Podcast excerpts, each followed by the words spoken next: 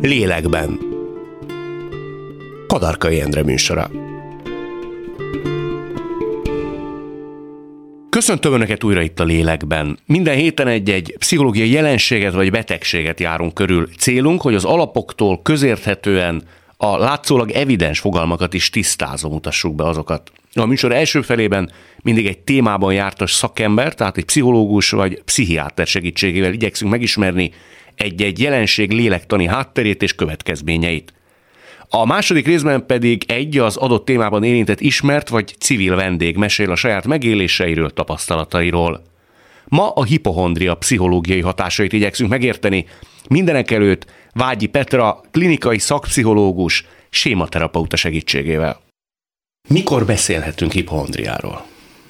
Hipohondriáról akkor beszélhetünk, hogyha már minimum fél éve attól szenved valaki, hogy, hogy hogy túlzottan szorong bizonyos betegségeknek a megjelenésétől, abban gondolkodik, hogy neki az a betegsége biztos, hogy van, illetve bármilyen meglevő tünetét nagyon-nagyon felerősítje, felerősíti, és minden ilyen pszichológiai, pszichiátriai, diagnosztikai kritériumban benne van, hogy amint ez az életterületén, különböző életterületekre is kihat, tehát a társkapcsolataira, a munkahelyi kapcsolataira, a mindennapokban olyan szenvedésnyomás szorongást ö, okoz, akkor onnantól beszélhetünk hipohondriáról. Fél évről beszélt. Ez annyit jelent, hogyha valaki, nem tudom én, három hónapig teszi mindezt, kergeti őrületbe a környezetét és saját magát, aztán megnyugszik, majd fél év múlva újra felfedez magán valamit, az nem számít ilyen értelemben hipohondriának? Hát akkor még nem kapja meg ezt a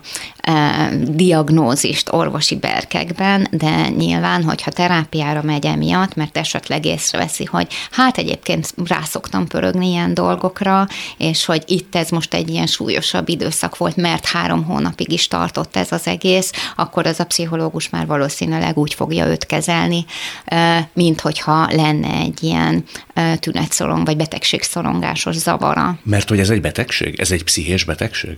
Onnantól fogva igen. Tehát ez egy általában fiatal felnőtt korban kezdődik egyébként, hogyha valakinél megjelenik, és, és hogy ez egy, ez egy nagyon erős szorongás, és egy nagyon erős belső rossz érzésekkel járó, szenvedéssel járó állapot egyébként. A szenvedés miben nyert teret? Tehát mitől szenved?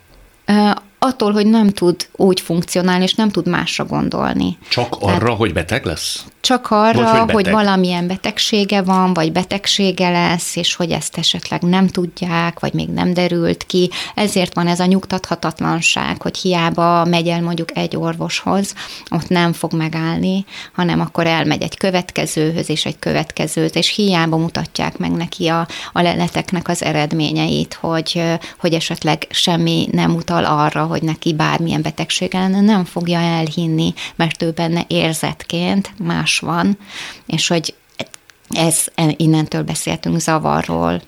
Érzet van, de milyen érzet? Az, hogy beteg vagyok, vagy beteg leszek, ez a kényszerképzete? Kicsit erős szó a kényszerképzet, de, de valójában ez egy, ez egy rossz gondolat. Vagy projekciója. Egy, e, ez egy olyan gondolat, ami, ami egy ilyen nagyon negatív gondolat, amitől nem tud szabadulni. Én azt gondolom, hogy itt két dolog, ami, amit fontos különvenni, az egyik az, hogy, hogy mi az, amit ő majd észlelni fog magán, tehát hogy milyen testi szenzációkat, hogy így fogalmazzak, fog ő majd így magán megfigyelni, és utána hogy fogja ezeket értelmezni majd.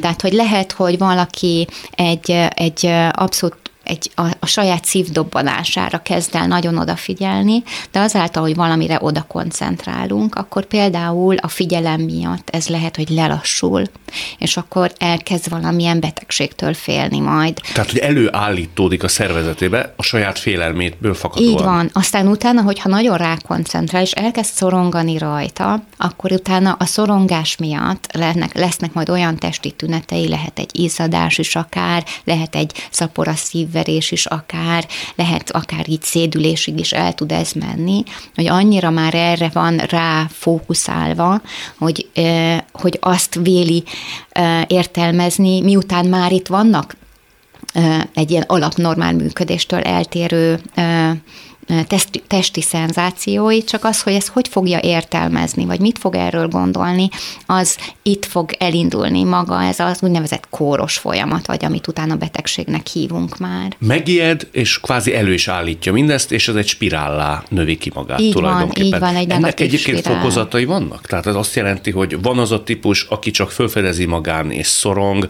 a következő lépés vagy veszélyzóna, amikor már elő is állítja, és a harmadik, amiről tetszett beszélni, amikor már a teljes rápörgés ennek a történetnek, kutat is, és fel is fedezi önmagában. Ez attól függ, hogy valaki, hogy vagy milyen ö, egészséges felnőtt funkciókkal ö, rendelkezik, ezek olyan ö, érzelemszabályozási, önmegnyugtatási képességek, amik nagyban befolyásolják azt, hogy, hogyha van is nála egy ilyen hajlam a hipohondriára, vagy pedig van egy ilyen hipohonder működése, akkor ez milyen súlyosságba megy el, hiszen maga majd a terápia is ezeknek a készségeknek, képességeknek az, a fejlesztésével indul nagyon sokszor. Lehet-e tudni azt exakt módon, hogy miért alakul ki, és kinél? Ugye az nagyjából közmegegyezés, hogy valami a gyerekkorban, nevezetesen egy rossz élmény, mondjuk egy osztálytárs halála, egy korai gyerek halála, vagy egy súlyos betegség általában azért megfigyelhető. Így van, így van, ezt nagyon pontosan találta és idézte. Ez azért van így, mert egyébként a gyermekkorban a, le, a megélt tapasztalataink lesznek majd azok, amik majd befolyásolják azt, hogy mit fogunk gondolni a világról, önmagunkról, sőt, a biztonságérzetről. Azért itt, hogyha mögé nézzünk egy ilyen hipohondriás működésnek, mert inkább ezt használnám, mert ez a köznyelvben a használatos, akkor, akkor az, az lehet szerintem nagyon fontos észrevenni, hogy a, az, hogy a testi szinten mi történik, illetve az, hogy lélektalinak, érzelmileg mi történik, az ketté szakad. Tehát nem a saját érzelmeit fogja majd megélni, és azt a testi szenzációkhoz kötni, tehát az, hogy esetleg valami bennem történik, vagy én már napok óta nyugtalan vagyok egy bizonyos dolog miatt, hanem a saját érzelmei az valahogyan a háttérben van, elveszíti a kapcsolatot ezzel a saját belső minden nyomban levő mondjuk gyermeki részsel, mert az az érző részünk, és a testére fog koncentrálni. A testével van kapcsolatban, és a testével van egy ilyen mm, na, nagyon erős függésben, ahol így minden, ami a testében történik, az fog majd így hangsúlyt kapni, és ketté van szakadva. Tehát, hogy... A lélek és a test. A lélek és a test, Azzal az értelmezéssel egyetérte, mi szerint, ez egy elmélet, közel nem biztos, hogy igaz, de találtunk egy ilyesfajta teóriát is, mi szerint az ilyen típusú emberek sokszor a lelki folyamatokat egy kicsit eltartják maguktól, és még azt is megkockáztatnák, legalábbis a tanulmányírói, hogy el is földelik azt. És ennek a kibontakozása az, ami a testében számára nyilvánvalóvá válik, vagy felfedezést nyer. Igen, igen. Én is azt gondolnám, vagy hát én is azt, azon a véleményem vagyok, és ezt szoktam a terápiákból is képviselni, hogy az érzelmek az olyan, mint egy energia. És hogyha az érzelmi életünket nem éljük meg, és arra nem vagyunk tudatosak, és ott nem rakunk rendet magunkban, akkor az az energia, az majd valahol máshol fog, és egy testi szinten fog majd megjelenni, és ezért fog testi szinten tüneteket produkálni az egyén. Egyébként itt alapvetően a háttérben van egy biztonságérzet megrendülés is, ahol én egyedül önmagam a saját testemben nem vagyok biztonságban, valami nem működik ott jól, és maga a biztonságérzet, az ugye az ős biztonság, az az ilyen, azt szokták mondani, hogy nulla és egy éves kor közötti időszaknak az állapotait, vagy, vagy ott alakul ez ki. Tehát ott megbillen valami, annak a későbbi folyamánya egy ilyen tünet együttes? egy, ennyire egyértelműen kettős nyilat nem, nem tennék ide, de hogy az, hogy, hogy mennyire érzem magam biztonságba, a világba, a kapcsolataimba, a saját testembe, azok, azoknak van ott egyfajta mm, gyökere, talán ezt mondanám. Ha nagyon egyszerűen, vagy ilyen közérthetően akarom kifejezni magam, akkor a lelki elhárításnak ezen megjelenési formája, amiről most beszélünk, ez azt is jelenti, hogy az ő magánéleti vagy lelki problémáit egy kicsit el is tartja magától? Tehát nem akar róla beszélni, elnyomja magában? Talán egy más síkra tereli. Uh-huh. Tehát, hogy nem ott lesz majd a probléma megélve talán, ahol, ahol ez valójában van, hanem egy testi szinten jelennek meg problémák, és ez maga a fókuszt átteszi.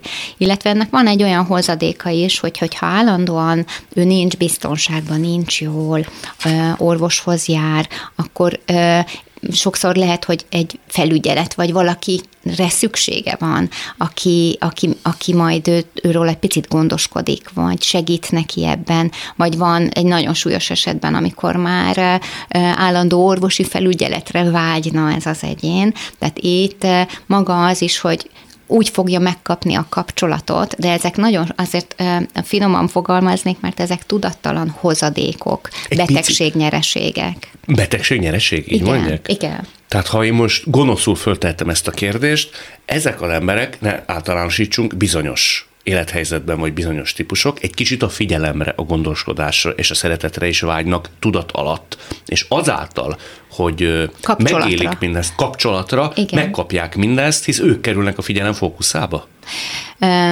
ha nagyon sarkosan fogalmazunk, akkor, akkor, akkor lehet ezt mondani. Tehát itt azért a háttérben két szükséglet szerintem az, ami, amit, ami nagyon fontos. Az egyik egy kapcsolati szükséglet, tehát az a figyelem, törődés, gondoskodás, odafordulás, védelem, amit ilyenkor, hogyha ez sebződött gyerekkorban, akkor ez egyfajta megnyilvánulási formája lehet, ahol én ezt másik szinten meg tudom kapni. A másik pedig egy úgynevezett autonómia szükséglet, az pedig az, hogy én mennyire vagyok önállóan alkalmas és képes arra, hogy a saját dolgaimat intézzem. Nyilván, hogyha van egy betegség, akkor az megakadályoz ebben, és akkor mindig kapok egyfajta segítséget másoktól, tehát hogy ez, ez egy ilyen kettő az egyben megoldás, de ez hangsúlyozom, hogy ez mindig tudattalan, tehát hogy nyilván azok, akiknek ez a betegsége van, ők szenvednek tőle, és hogy, és hogy nem szeretik ezt, hogy ez, ez az életükben ott van. Belevágtam a szavába, abban egyetértettünk, hogy valami történik gyerekkorban, mondjuk elveszíti egy társát, korai halállal szembesül, az óvodába billen meg valami a halállal vagy a betegséggel kapcsolatban. Ez mondjuk a legfontosabb gyökér, vagy keltetője mindennek, hogy esetleg úgy is kialakulhat, ha valakit majom szeretettel burokba nevelnek, és a szülők túlféltik őt. Tehát, hogy valami gomb benyomódik nála, nevezetesen, hogy neki mindig mindentől rettegnie, félni kell, mert hogy baj fog történni. Én inkább azt mondanám, hogy azt tanulja meg a tapasztalatai mentén, akár egy veszteség éri, mert van egy beteg családtag, akinek végig látja, hogy mennyire szoronganak a szülei, hogy, hogy minden rezdülésre azt hiszik, hogy majd meg fog majd halni az a családtag esetleg, vagy van egy beteg testvér, vagy tényleg valakivel történik az óvodában, vagy abban a kis közösségben, ahol ismer már gyerekeket valaki. Mert nyilván egy gyerekbeteg gondolkodásában nem fér bele az, nincs benne a halál. A haláltudat csak később, körülbelül 8-9-10 éves korban alakul ki, addig ez számukra olyan ö, nagyon ijesztő, hogy nem értik, hogy mi történik, és nem tudják még, még, még, még felfogni. És ö, valójában a tapasztalatok lesznek majd azok, amik ilyenkor valahogyan egy ilyen tudásként állnak össze, és ott rendül meg a, a bizalom esetleg abba, hogy mennyire szabad élveznünk az életet, és, és csak bízni pozitívan mindenben. Mert és hogy hogyha, hogyha az jön a szülőktől esetleg, hogy ők mindig aggodalmaskodnak, és mindenben a, a, a negatívot látják, akkor én mondjuk sématerapeuta vagyok, és akkor kialakulhat egy negativizmus, pessimizmus séma, amivel állandóan tépelődök mindennek a hátrányát nézem, nézem azt, hogy, hogy, hogy, hogy mi van, ha, és ezzel állandóan mindent megtorpedózok, ami esetleg meg tudna nyugtatni majd. És ez egy olyan szemüveget tesz az emberre, amivel mindig azt fogom észrevenni, ami a félelmeimet felerősíti, és azokat pedig kívül fogom hagyni az észlelésből, ami egyébként a, a szorongásaimmal ellenható lenne. Tulajdonképpen ezzel egyszer, mint azt is mondjuk, hogyha mindez nem történik meg gyerekkorban, tehát valakit nem féltenek túl, nem lát közelről betegséget, halált, nem veszít el senkit, jószerűvel kijelentető, hogy nem válik belőle hipohonder? Hát ez mindenképp egy protektív tényező. Most hát akkor egy olyan, uh-huh. így van, hogy olyan gyermekkora van akkor, ami, ami által az a fajta hit, hogy én biztonságban vagyok, és nekem, hogyha valami bajom van, akkor azt meg tudok gyógyulni belőle, meg, meg, meg van mindenre megoldás és válasz, akkor ez, ez egy ilyen nagyon megnyugtató érzetet tud adni. Valószínű, hogy más témákban is ö, ö, hajlamosabb, szorongóbb lenni, mint azok, akiknek nincsen ilyen jellegű problémájuk, de itt is hozzátenném, hogy ezt is talán pontosan az az érzelemszabályozási hiány, az önmegnyugtatási hiány, képességeknek a hiánya teszi logikussá, tehát hogy nyilván, ha nem tudom magam megnyugtatni a saját testi állapotaim tekintetébe, akkor hogy tudnám egy más történetnek a tekintetébe, és az önmegnyugtatáshoz nagyon fontos az, hogy meg tudjam kérdőjelezni azt, hogy ami történik, csak az az egy magyarázat van erre, amit én rögtön gondolok, vagy esetleg elkezdjek keresgetni más alternatív magyarázatokat. Ők erre képtelenek? Ők ezt nem tanulták meg, és ezt nekik meg kell tanulni. Tehát például a terápiának van olyan része, ahol ezt a fajta ö, gondolkodási ö, ö, metódust fogják majd megtanulni, hiszen ez nagyon fontos ahhoz, hogy a teljes képet lássák, hiszen ez a szorongás, az mindig beszűkíti az észlelést és a gondolkodást, és akkor, hogyha így meg, elkezdjük megkérdőjelezgetni, más megoldásokat, válaszokat is találni, alternatív magyarázatokat, akkor ezt a beszűkültséget fogja ez majd oldani. Lehet, hogy csacskaság, amit kérdezek, de ha jól sejtem, nem tudják ezt racionalizálni. Tehát képtelenek elvinni arra a síkra, hogy noha tudom magamról azt, hogy én egy ö, pirosodást is azonnal daganatként fogok értelmezni, leállítom magam, és ezt a fajta folyamatot már az elején megpróbálom lecsavarni. Ők erre, ha jól sejtem, képtelenek, ugye? Ez egy önreflektív képesség, hogy, hogy gondolkodom arról, hogy én hogyan ö, működök, és ö, visszatekintek a múltba tapasztalataim alapján, hogy már többször hajlamom van arra, és ez egy ismétlődő vonásként felfedezem ezt magamban, és hogy ez egy egészséges felnőtt működés, tehát hogyha valakinél ez már megvan, az már pontosan egy ilyen érzelemszabályozási, öncsillapítási technikának is betudható, hiszen ez kell ahhoz, hogy, hogy, hogy, hogy tudjunk egyenesen haladni. És azért a racionalizálás, azért ezt, ez egy fontos szó szerintem, hiszen azt szoktuk mondani, hogy az érzelmek vannak, vagy a ráció van, ugye? Az é, a szív vagy az agy, és akkor ez, mint hogyha akkor működne jól, hogyha ez egy mérlegnek a két serpenyőjében mind a kettő működik. Az érzelmekben nincsen racionális, vagy nem, nincsen ráció, van egyfajta logika, de az egy érzelmi logika, és ezt meg kell tanulni, hogy az érzelmek hogy működnek, és mit is jelentenek, de nem racionális módon működik, hiszen pontosan ez a nehézsége sok embernek, hogy, hogy racionálisan próbálja az érzelmi állapotokat megérteni, és ez, ez egy zsákutca lesz majd. Nagyon sok embernél ez a racionális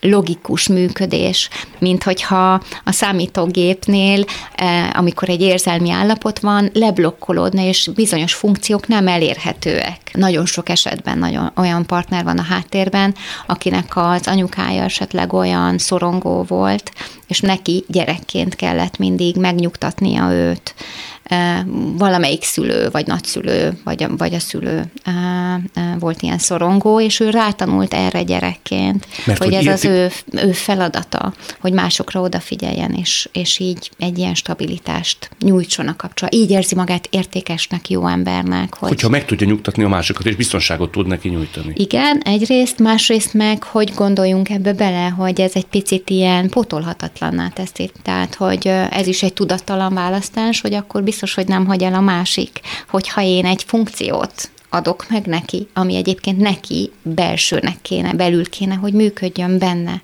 De mivel benne nincs az, így a párkapcsolatban én, a másik, a partner leszek, majd ez a funkció, tehát a szüksége lesz rám. Tehát ez egy nagyon megnyugtató dolog tud lenni a partnernek, hogy biztos, hogy nem fog elhagyni, és akinek ilyen piros gombja van, hogy, hogy attól fél, hogy, hogy egyszer csak elmegy a másik, ott hagyja, mert nem elég valamilyen, akkor azok, azoknál lehet egy ilyen fajta működésmód. Milyen érdekes, ha jól sejtem, tudat alatt mindkét szereplő, tehát az érintett és a hozzátartozója is, hogy partnere, most elsősorban arról beszélünk, Igen. valamilyen mintázatot követ, és zsigerileg, de egymást ilyen szempontok alapján is kiválasztják, nem tudott módon. Így van, így van. Ezt hívja a, a séma terápia séma kémiának, hogy olyat választunk, akit, akit tudattalanul, majd az olyan történetet játszhatjuk vele újra, ami igazában egy kora gyerekkori családi alap történet volt, vagy ami, ami ott számunkra onnan volt ismerős, hiszen az ismerősség alapján választunk majd az mindig azt gondoljuk, hogy az már jobban megy, és az, az ismerős mindig vonzóbb. Ha egy jó sikerült terápiáról beszélünk, akkor tudja érzékeltetni azt velem, velünk, hogy mondjuk nullából hova lehet eljuttatni a beteget? Tehát, hogyha bemegy valaki, és körülbelül azt a tünetegyüttest tudja produkálni, amiről eddig beszéltünk, tehát megállás nélkül nézi a netet, jobban ért az orvosnál is, ahhoz, hogy őnek éppen mi baja van, mindent felfedez saját magán, egy jól sikerült, nagyon produktív és termékeny terápia következtében hova lehet őt eljuttatni? Azért ez több tényezős dolog, attól is függ, hogy mennyi ideig fog ő terápiába járni, illetve itt azért az, hogy ő jobban tudja, hogy, hogy, hogy mint az orvos, hogy mi a baja, illetve hogy mi hogyan értelmezendő. Itt én olyan működésmódot és feljogosítottság, vagy grandiozitást is vélek felfedezni itt a háttérben, amivel megint csak foglalkozni kell. Tehát, hogyha minél több dologgal kell foglalkozni, annál hosszabb lesz ez a terápia. Tehát még plusz jelenvonásokat is felfedez benne a pszichológus, és még inkább valami hátteret képes ott felderíteni. Igen, mert valami miatt leértékeli azt, amit ő hall, és nem tud benne megbízni, és uh-huh. azt gondolja, hogy az, amit ő gondol, vagy az, amit ő mond, az, az igazabb és valósabb, tehát hogy... hogy Ajaj, hogy erre szokták be... mondani nem pszichológusoknál, hogy ö, nincs egészséges ember, csak nem kellően alapos orvosi vizsgálat. Látom, ez a pszichológusoknál is így van. Én azt gondolom, hogy mindig a, a részletekben lakozik a, a kulcs és a megoldás majd, hogy, hogy, hogy, hogy mi fog segíteni annak az embernek, mert azért bármilyen is ez a működés, mindig megvan az oka annak, hogy ő így működik, csak az nem a jelenben van, és nem a tünetei kör között. Tehát, hogyha ezt el tudjuk érni, hogy egyrészt maga a gyökerekhez meg tudjuk találni, hogy mi volt az, ahol ő benne elindult ez a fajta szorongásosság, vagy a saját testi állapotaiért való aggódás, és akkor az lehet akár az, amit mondott, hogy, hogy van egy olyan szorongó szülő, aki egy tüsszentés után már rögtön vitte a gyereket mindig az orvoshoz, vagy, vagy már nem engedte le a játszótérre, menne, hogy nagy bajod legyen, és állandóan lázmérőzte, vagy nem tudom. Tehát, hogy, hogy elég egy ilyen gyerekkori élmény, és hogyha ezt meg tudjuk találni, csinálni, akkor ezt felül lehet írni, hogy, hogy ott az a szülő által adott értelmezés, az egy olyan torz, torzító tényező, ami miatt egy ilyen szorongásosság és egy ilyen állandó betegségekre fókuszálás alakult ő benne ki. Nyilván ez az, amit egy terápiában így felül lehet írni, felül lehet ezeket írni, hiszen adunk mondjuk sématerápiában olyan pozitív mondatokat ehelyett, illetve szembesítjük imaginációs technikával ezt a szülőt, hogyha ő így viselkedik, és ilyeneket mond a gyerekének folyamatosan, akkor annak milyen hosszú távú hatásai lehetnek, és ez mennyire ártalmas annak a gyereknek. És hogy emiatt így egy terápiával abszolút el lehet azt érni, hogy lesz benne már egyfajta jó forgatókönyv arra, hogy ilyenkor mit mondjak magammal, hogy kezeljem ezeket a dolgaimat, mire van ilyenkor szükségem, hogy tudom én azt megadni magamnak, vagy hol tudom azt megtalálni magamnak. Tehát akár van, akinek az segít, hogy terápiában felvesszük ezeket a pozitív mondatokat, ami egy ilyen imaginációban neki segít, és jól esett. És akkor ott van a telefonján egy pár, egy 6-8 mondat, ami hogyha jön egy ilyen rossz érzés, akkor bekapcsolja a telefonját, és ez a hangüzenetet visszahallgatja, és visszahallgathatja 20-szor, meg amennyit csak akarja, vagy fontos neki. De ezeket a pozitív üzeneteket, hogyha sokáig hallgatja, egy idő után már nincs szükség a telefonra, mert már a fejében is lesz ott egy ilyen verzió, és már azt csak erre, erre gondol, lehet, hogy eszébe fog jutni.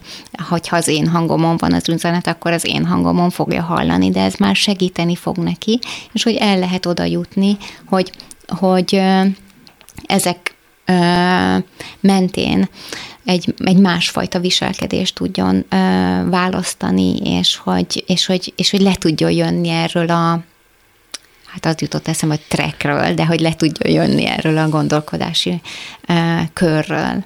Nagyon szépen köszönöm. Én is köszönöm a megkeresést.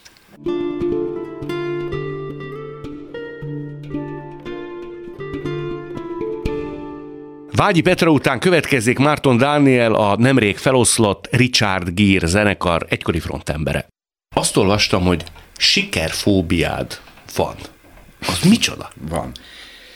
Hát az az, amikor valami jó dolog történik velem, vagy azzal, a, a, amit, ami, amivel éppen dolgozom, és mondjuk jó visszajelzések ö, ö, jönnek felém mondjuk a, a sajtóból, vagy olyan emberektől, akiket mondjuk így, akikre felnézek, akkor én attól így viszonylag rosszul leszek. Tehát, hát ö, ö, én hajlamos vagyok a pánik rohamra, vagyis én pánikbeteg is vagyok amellett, hogy sok más fóbiám van, például a sikerfóbia, vagy, vagy, a, vagy akár a hipohondria, ami miatt ugye itt vagyok, és ö, ö, elkezdek pánikolni, nehezen veszem a levegőt, szédülök, hogyha esetleg egy jó kritikát olvasok azzal kapcsolatban, ami, amit mondjuk én csináltam. Fizikai tünetei lesznek annak, hogy jó voltál, jó csináltál. Igen, hogyha, igen, hogyha mondjuk ilyen egy cikk, akkor a családtagjaim félve mutatják meg, hogy... Ha jó. Ha jó.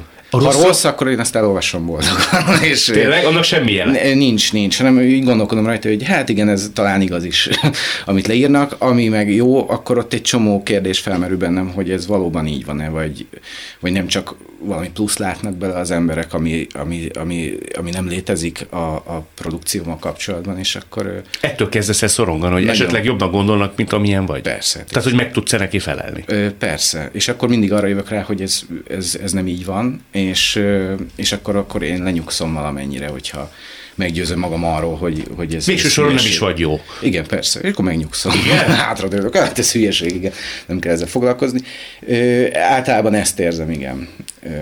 Ezért, ezért, hát így sikerfóbiám van, igen. Nem, jól esik az embernek, csak kell két hét, amíg, amíg mondjuk ez jól esik. Szerinted a te sikerfóbiádnak bármilyen köze van a hipohondriáthoz? alapvetően sajnos félős típus vagyok, mármint, hogy én sok mindentől félek. Mi mindentől? Hát A sikeren kívül. a sikeren kívül félek például. Félek a podcastektől, de félek például attól is, hogy hát, hogy szenvedek, megbetegszem, szenvedést okozok, a, akár a halálommal azzal, hogy mondjuk a, a, a családtagjaim ezt, ezt hogy élik meg. Szenvedek attól, hogyha most, és akkor ezzel elmegy a műsoridő, hogy mi- miktől félek, de például azzal, hogy, hogyha mondjuk repülő, repülőre szállok, de ott is valószínűleg ez a halálfélelem ö, ö, dominál, tehát ha, ha mondjuk egyet dob a gép, akkor én, én elájulok. Én, Effektíve. Volt egyszer egy olyan, igen, hogy, hogy én elájultam a repülőgépen, mert, mert egyet picit dobott a gép. Szóval hogy nekem vannak ilyen problémáim. De picit dobott, vagy más is azért nem, rájuldozott? nem hiszem, hogy bárki észrevette a repülőgépen ezt. Én, én, csak az, hogy te elájultál. igen, hogy én nem tudtak, igen, öm, de én azt hiszem be is jelentettem, hogy azt hiszem, hogy most fogok elájulni, elájultam, és amikor leszállt a gép, én akkor magamhoz tértem, és nem, nem igazán emlékeztem semmire. Szóval nekem vannak, vannak ilyen ö, problémáim, igen, ö, a pánikbetegségemmel kapcsolatban is, hogyha az jön, akkor én, én, én azt gondolom, hogy akkor ott véget ér az életem, szóval nekem És akkor rögtön a legrosszabbra gondolsz? Persze. Én sokszor sajnos a legrosszabbra gondolok. Általában is, vagy betegség kapcsán kizárólag? Ö, általában. Tehát, hogy mondjuk ez érdekes, én erről nem, nem szoktam annyira beszélni, mert itt magamról egyébként, csak ezt, ezt tudnod kell most így mellékesen, hogy nem szeretek annyira magamról beszélni, így a családtagémmal se szoktam magamról beszélni, mert akkor elkezdek, elkezdem magam picit rosszul érezni, és és este például, ez, ez érdekes, ezt most mondtam édesanyámnak először, ma, ma reggel, hogy jövök ide, hogy, hogy én este az ágyba, hogyha nem szól semmi, mondjuk nem olvasok könyvet, vagy nem megy a tévé, vagy nem mobilozom, akkor én csak rosszra gondolok. Tehát, hogy én, nekem minden estém ilyen, és ez nem pihentet ugye annyira, hanem, hanem inkább felzaklat, úgyhogy nekem muszáj néznem valamit, vagy olvasnom, vagy beszélgetnem, vagy mielőtt, mielőtt elalszom. A rossz alatt mit értünk? Rossz történik veled, a családtagjaiddal, ezek ilyen belső démonok, vagy már a kimenetelt is látod magad előtt? Én hogyha mondjuk áramszünet van, és tényleg nem tudom semmivel lekötni magam este, akkor én arra gondolok, hogy, hogy mondjuk igen, hogy milyen lesz a temetésem, vagy a, a, a, a szeretteimet hogy kell eltemetni. és ez azért érdekes, mert amikor azt mondtam édesanyámnak, ő azt mondta, hogy úristen, én is erre gondolok minden este. Úgyhogy ez, ez most derült ki számomra, hogy ő is ö, ö, így fekszik le, hogyha, hogyha sötét van erre most jöttél erre rá, most köszönhetően a műsornak. Nagyon hogy szépen köszönöm. A szó, amit keresek. Úgyhogy most, és, és ilyen érdekes volt, mert a kocsiban ültünk, és mondtam, hogy, hogy erről is lehet, hogy beszélni fog, bár erről még nem beszéltem senkinek, és akkor mondta anyám, hogy No hát, vagy vele is ez van, ő se beszélt még erről senkinek. Úgy, Azért e között látsz összefüggést, ugye? Látok, persze. Igen, van. Úgyhogy valószínűleg ennek végének a műsornak leülök a édesanyámmal beszélgetni. Hogy... Ez eddig miért maradtál? Valamiért én édesanyámmal jó kapcsolatban vagyok, mindent megbeszélünk, ő pontosan tudja, hogy én milyen vagyok, vagy ő milyennek is. Ő, ő, ez egy ilyen kicsit fóbiás család az enyém, és biztos emiatt is rám ragadt egy csomó minden. De valahogy szerint, lehet, hogy ez annyira intim volt, hogy, hogy mi egyébként a halállal foglalkozunk elalvás előtt, hogy, hogy erről úgy nem, nem beszéltünk egymással. Sejtésed se volt arról, hogy ő ezeken gondolkodik? Nem, elalvás előtt nem.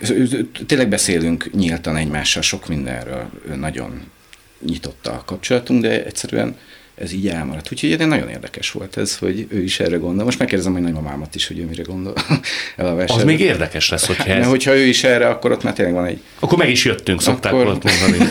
Igen, komoly, komolyabb probléma van, mint gondoltam. Nyolc éves lehettem, amikor egy ilyen kemény fedelű tankönyvvel mellem vágtam magam, és akkor én, én, én azt hittem, utána nőtt egy pukli rajtam, ott a melkasomon, és akkor én azt hittem 8 éves, hogy merrákom van. És erről meg voltam győződve, sírtam is, hogy hogy meg fog halni. Akkoriban sokat olvastam a nőklapját, mert volt otthon. És mindig mamográfiára küldték a hölgyeket, gondolom. Igen, és volt azt benne egy ilyen cikk, és ö, ö, valamiért én azt gondoltam, hogy nekem merrákom van, és ez eljutott egy olyan, egy olyan pontig ez a, ez a dolog, hogy így ki kellett hívni a házi orvost, és meg kellett vizsgálni engem. Pedig egyébként édesanyám nem, nem, nem, nem úgy reagált erre, hogy azt mondta, hogy hát valószínű merrákod van kisfiam, hanem azt, azt mondta, hogy nagyon kevés nyolc éves kisfiúnak lehet merrákja, ettől függetlenül nekem, engem meg kellett vizsgálni. És miután megvizsgáltak, én nem nyugodtam ebbe bele, hogy, hogy nincs merrákom, hanem szerettem volna vérvételt, és az akkor, akkor azt hiszem már megnyugodtam. Én két hetes ö, koromban ilyen súlyos tahikardiával kórházba szállítottak. Szívritmuszavarra. Igen, igen, igen, és és az, az nem egy egyszerű kórházba, kórházba szállítás volt, hanem ott, ott arról volt szó, hogy, hogy nagymamám észrevett rajtam valamit, kívták a háziorvost, és a háziorvos azt mondta, hogy ha megvárjuk a mentőt, akkor én meghalok, és akkor, a, és akkor padlógázzal vigyenek be a, a kórházba. És én ott voltam hét napig, édesanyám nem is lehetett ott velem, mert nem tudom akkor milyen szabályok voltak, de hogy ő, este nem maradhatott ott velem. Az alaksorban lehetett volna, ezt mesélte, de az meg úgy nézett ki, mint azt mondta, mint a, mint a fűrész filmekből a, a sorozatgyilkos szobája, úgyhogy, úgyhogy inkább hazament, és akkor minden reggel ugye bejött, ahogy lehetett. de, de az szerintem elindított a családomban, főleg édesanyámban egy olyan dolgot, hogy, hogy ők onnantól kezdve nagyon aggódva figyelték azt, hogy hogy lélegzem, hogyha köhögök, akkor mondjuk miért köhögök. Te ezt észrevetted? Tehát ennek tanuljelét adták kiskorodban, hogy a többiekhez képest téged nagyobb figyelem, körültekintés és elővigyázatosság övez? Ö, mivel elég kicsi voltam, egyébként ez sokáig kitartott, talán még a mai napig is azért van egyfajta aggódás ezzel kapcsolatban, mármint így velem kapcsolatban, de én azt gondolom, hogy ezt én normálisnak találtam. Tehát, hogy én teljesen normálisnak gondoltam azt, hogyha hogyha nekem mm, fájt valami, akkor, akkor két napig fekszem, és mondjuk nem megyek iskolába, még akkor is, hogyha a könyökömet bevertem. De ez kinek a döntése volt, a tiéd vagy anyukádé? Édesanyám döntése volt. Tehát, hogy vigyáztak rám azt, hogy mondjuk stetoszkóppal vizsgáltak, a hat éves korom még az egy ilyen esti program volt nálunk. De ez tréfa volt, vagy ő komolyan gondolta? Nem, ez, ez, komoly, ez komoly volt, hát nekem, én, én, ott, én ott tényleg azt, azt mondták édesanyámnak, hogyha, meg, hogyha ez a nap, hogyha ott éjjel túlélem ezt, akkor, akkor a többi nap e, több esélyem lesz e, e, tovább élni az életem. És ez valószínűleg egy olyan trauma volt a 21 éves édesanyám számára, mármint az, hogy ő otthon minden éjjel e, azért nem tud aludni, mert azt várja, hogy mikor csörög a telefon, hogy meghalt a kisbabája, az valószínű egy olyan trauma, amit ő, amit ő sokáig hordozott magában, és egyébként a családom is így, így állt ehhez. Én folyamatosan ö, jártam kivizsgálás, én 13 évesen is voltam ö, e, e, e, Emerin, azt hiszem. Te tudtad te mi az, vagy ilyenkor anyukád hát, elég, ne, Hát nem én elég sokat olvastam, érdekelt ez a dolog, de nem azért, mert orvos szerettem volna lenni, hanem csak egyszerűen szerettem volna tudni azt, hogy, hogy hogyha fáj a fejem két napon keresztül, akkor az, az amellett, hogy mondjuk a, a front is lehet, vagy, vagy bármi más, akkor az milyen típusú agyrákom milyen, milyen típusú agyrákom lehet. De te evidens módon rögtön az agyrákra gyanakszol? Persze. Tehát nem tudom, ez miért van egyébként, tehát hogy nem tudom. De a legrosszabb verzió lép életbe. Igen, sajnos igen. Fáj a fejed, az esetbe se jut, hogy esetleg, nem tudom, hogy másnapos az ember, frontérzékeny. Nem, hála égnek a környezetemnek ez eszébe jut, és ilyenkor próbálnak nyugtatni, vagy elmondják, hogy ez valószínű nem az, de az, hogyha már elhangzik az, hogy valószínű, akkor én, akkor én annyira nem vagyok nyugodt emiatt.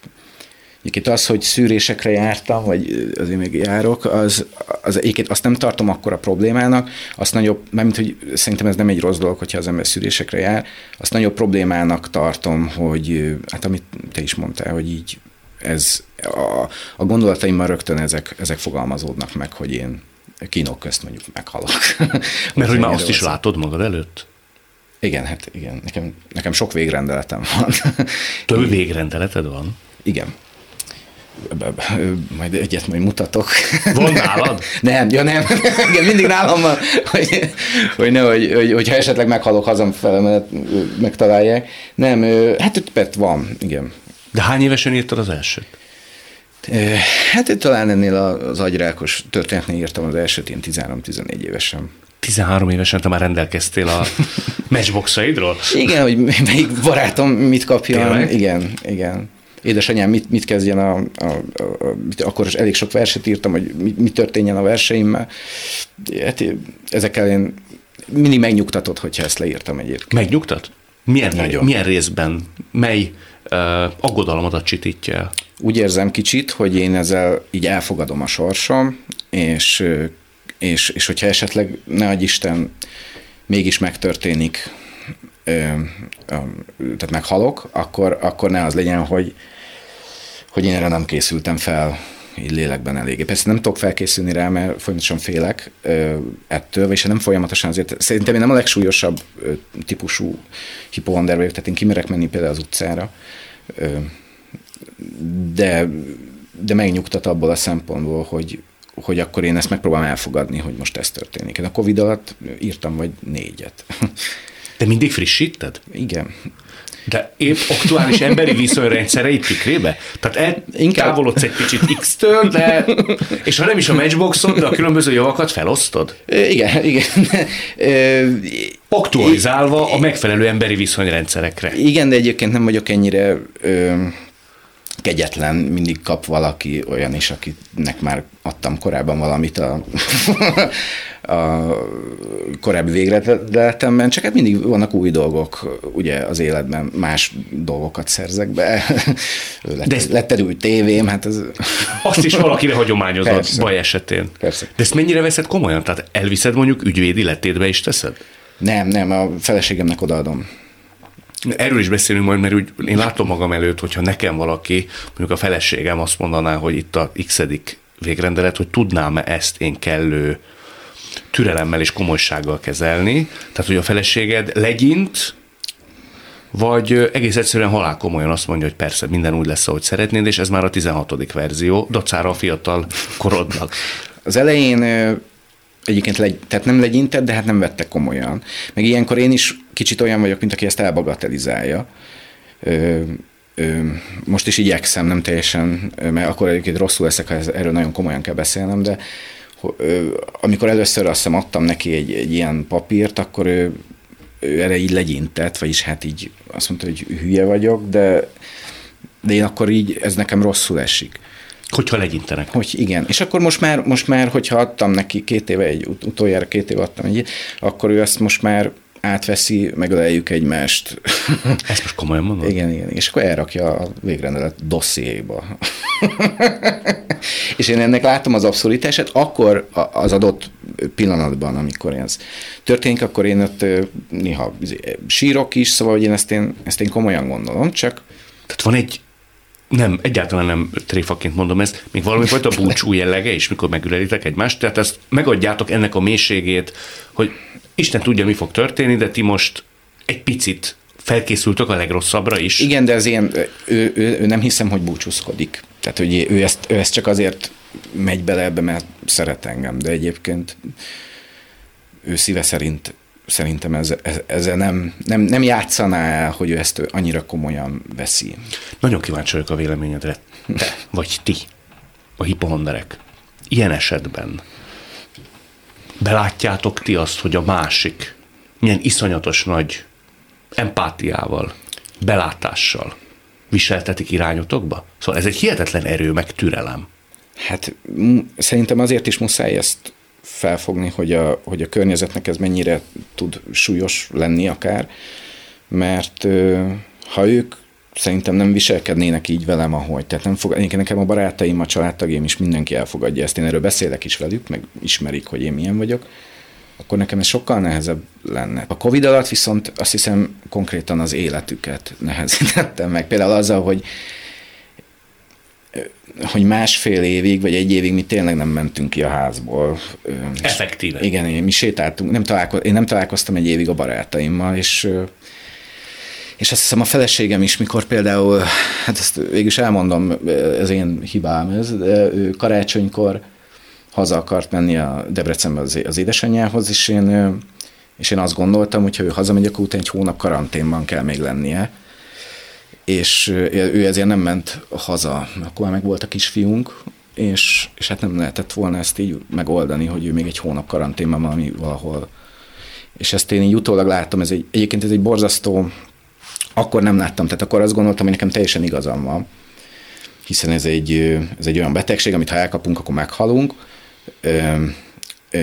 de nem gondoltam akkor azt, hogy ez, hogy ez, hogy ez egy ennyire önző magatartása részemről. Tehát ezért nem találkozott az édesanyjával karácsonykor. Igen. Ilyenkor te például bocsánatot kérsz, Persze. akkor belátod? Persze, hát igen. De hát az a sokra nem megyek, mert nem ment haza karácsonykor, csak ö, ö, beláttam, és utána egyébként próbáltam is ezen változtatni. Hát szerintem a, a Szentendrei tesztelők, amikor még nem volt gyors teszt a minden gyógyszerterben, 21 ezer forint volt egy egy teszt, én, ők, ők belül, belőlem éltek. Tehát, hogy Mert én, hogy rendszeresen házhoz hívtad őket, és én, nagy, én nagyon sokszor, igen, sajnos. Tehát, hogy én rengeteg pénzt költöttem arra, hogy ők leteszteljenek engem, ha például folyt az orrom. Ezek egyébként, ezek, tehát, hogy utólag látom, hogy ez borzasztó. Ö, Nevetni is tudsz egységnyi idő után önön magadon? Persze, tehát muszáj. Musz, tehát igen, nem akarok ö, traumát ö, okozni azzal, hogy, hogy mondjuk meghalok. Lehetek egy picit gonosz? Igen. Attól nem félsz, hogy ezzel okozol igazán nekik? Ö, de, de, de ez, ez nem egy gonosz kérdés igazából, mert, mert biztos, hogy nehezítem a lelküket, és súlyt helyezek rá a lelkükre azzal, hogy mondjuk én én, én hogy mindig a levegőbe hagyom azt a gondolatot, hogy mondjuk ma nem megyek haza, mert az utcán összeesek. Ez biztos nehéz, és biztos borzasztó. Ezen egyébként én ö, elkezdtem változtatni a Covid után, mert akkor éreztem azt, hogy így nem, nem, nem szabad így törődni azokkal, vagy foglalkozni azokkal, akik, akik egyébként ennyire szeretnek, meg ennyire törődnek velem. Tehát, hogy valamit muszáj visszaadnom. Hogy foglalkoztál vele? Terápiába mentél? Ö, én egyébként járok, jártam pszichológushoz, pszichiáterhez sokat, de nem ezzel. Ö, a, ott is szóba került a hipohondria, de ott más egyéb problémáimmal mentem orvosokhoz. Nem írok például már végrendeletet, szóval hogy elindultam. Mikor írtad az utolsó? Hát két, két éve a COVID, akkor, mikor covidos lettem. Akkor, akkor írtam egyet, de azóta nem. Úgyhogy Tehát jó, jó úton haladok.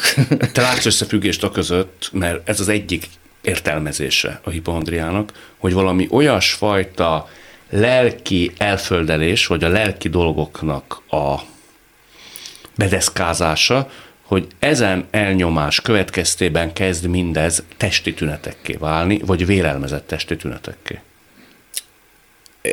Ebben igen, sajnos abban biztos vagyok, hogy összefüggésben van azzal, hogy különböző lelki elnyomásokat ö, tehát a lelki elnyomások eredményezhetik azt, hogy inkább keresek egy olyan problémát, ami nem is létezik. Tehát, hogy a valós problémákat én szeretem elnyomni, sajnos, nem szeretek róla beszélni, és sajnos ez szerintem összefüggésben állhat azzal, hogy kreálok különböző gondolatokat arról, hogy én mondjuk beteg leszek, vagy beteg vagyok, és ez biztos, hogy összefügg ezzel én elég sok ilyen gondolatot elnyomok magamban, és hát igen, hát szerintem ez emiatt is lehet ez. Hát sok minden miatt lehet. Az a bajom, hogy nem, nem leszek ettől annyira vidám, tehát hogyha én most innen hazamegyek, és erről most beszélgettünk, nekem valószínűleg ez a napom ez már, ez már kuka. Tehát én nem leszek annyira jókedvű. De mert attól, mert beszéltünk róla, vagy azért, mert ráébredtél ennek a képtelenségre? Arról, mert, attól, mert beszélgettünk róla. Én, én látom esélyét annak, hogy én lehet, hogy kicsit pánikolni fogok, és látom esélyét annak, hogy én azért nem is szoktam, engem hívtak egyébként egy ö, másik podcastbe, hogy így ö, beszéljek ilyen szorongásimról, vagy ilyen hasonló, és én azért nem megyek el, mert ö, ö, utána így, ö, ha én erről beszélek, akár barátaimmal, vagy a feleségemmel erről, akkor én utána kifejezetten rosszul leszek. Tehát én már most is egyébként érzem valami nem stimmel, de tudok uralkodni magamon. Egyébként, Ilyenkor egyébként mit érzel? Tehát mi a hát a pánik kezd, tehát hogy most már érzem, hogy bizsereg a kezem. Lassan akkor kerekítsem le azért ezt. Kérlek, most már nem csak viccelek. Nem, nem, jól érzem, itt nagyobb baj lenne. Jól érzem magam, de érzem azt magamon, igen, hogy pff, hát el kell mennem orvoshoz, igen. Tudsz mondani, mégiscsak a hipohondria kapcsán beszélgettünk, hogy mely betegségeket vetted eddig észre magadon, és derült ki, hogy végső soron azért ez egy vaklárma volt? Ö, hát rák, volt több rák. Meddig vagy képes magad ebbe belelovalni? Amíg el nem megyek egy szűrővizsgálatra. Ha igazából. ott azt mondja az orvos, hogy nulla esély van arra, hogy ez az, tehát mint a markerek, mint a nem tudom, biopszia, e, biopsziág is képes, hogy eljutni? Ö, mint igen, a vételig? Volt, voltam, igen, már ilyen, ilyen helyen is.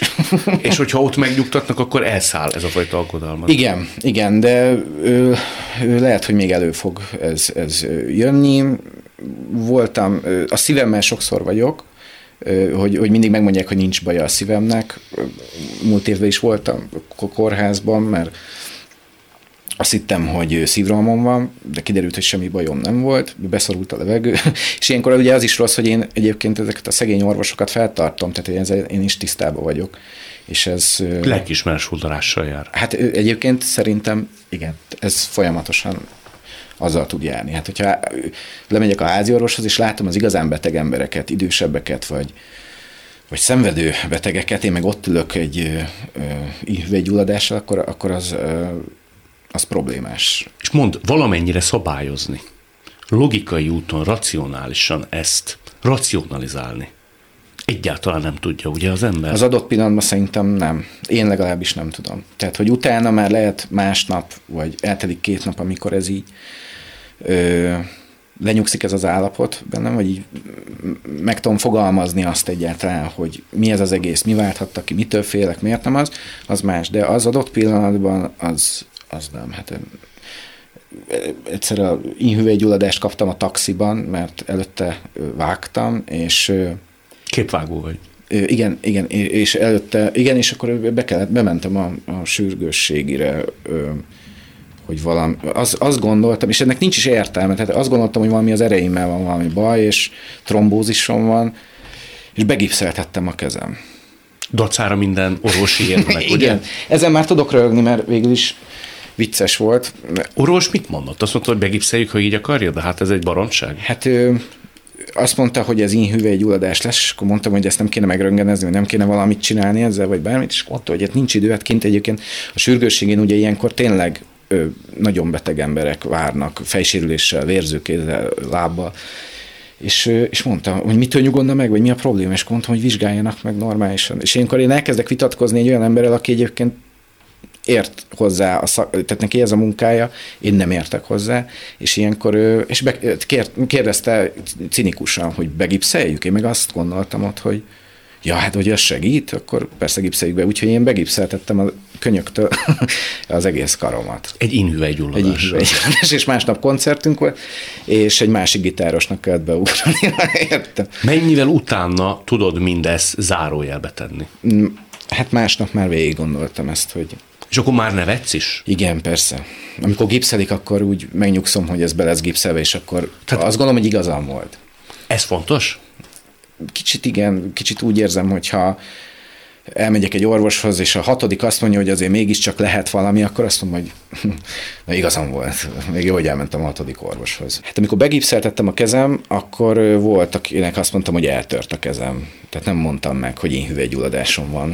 Mert hogy ciki volt saját maga. Fura volt, fura volt, hogy begipszeltettem a kezem, úgyhogy én hüvelygyulladásom van, igen. Ez, most már azt hiszem röhög a kezem, de akkor az, azokban a napokban inkább azt hazudtam, hogy eltörtem a karom egy, mit tudom én, valami, valahol, mint hogy elmondjam, hogy megijedtem és begipszeltettem. Nincs bennem egy olyan gondolat, hogy jaj, miért én, a, miért én jártam így, az, én erről csak úgy gondolkodom, ilyen nagyon egyszerűen, hogy így jártam.